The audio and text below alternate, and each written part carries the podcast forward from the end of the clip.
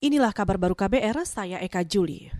Kementerian Perhubungan melaksanakan berbagai kebijakan untuk mendorong percepatan pemulihan ekonomi nasional akibat terdampak pandemi COVID-19.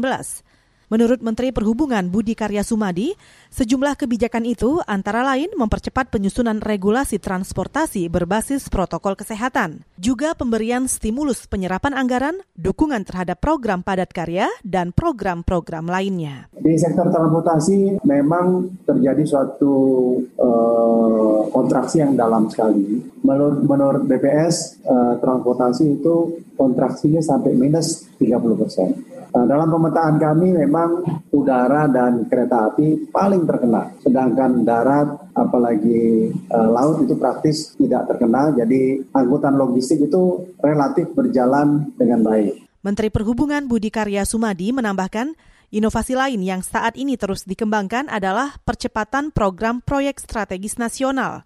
Misalnya, pembangunan konektivitas transportasi untuk mendukung 5 destinasi wisata Bali baru. Kelima Bali baru itu adalah Danau Toba, Borobudur, Mandalika, Bunaken, dan Bangka Belitung.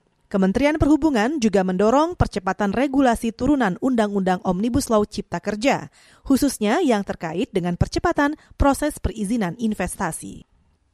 Ke informasi lain, Menteri Koperasi dan UKM Teten Masduki mengimbau seluruh kepala daerah memberikan sertifikat bagi pelaku UMKM yang sudah terbukti melaksanakan protokol kesehatan pencegahan COVID-19. Teten menegaskan, pemerintah dan Satgas Penanganan COVID-19 berkomitmen meningkatkan kepatuhan protokol kesehatan kepada setiap pelaku UMKM.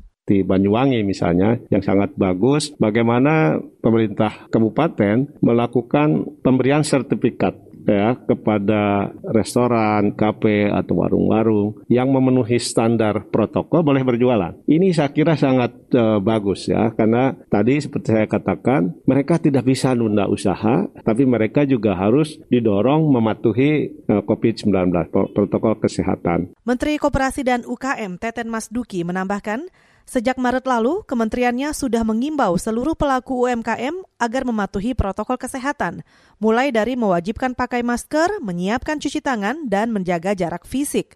Teten berharap tidak ada klaster UMKM dalam penyebaran virus corona, sehingga kegiatan ekonomi masyarakat bisa terus berjalan. Beralih ke lantai bursa.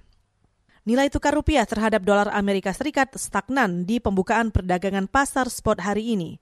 Nilai kurs $1 Amerika dibanderol Rp14.630 di pasar spot. Rupiah stagnan 0% atau sama persis dengan posisi penutupan perdagangan kemarin.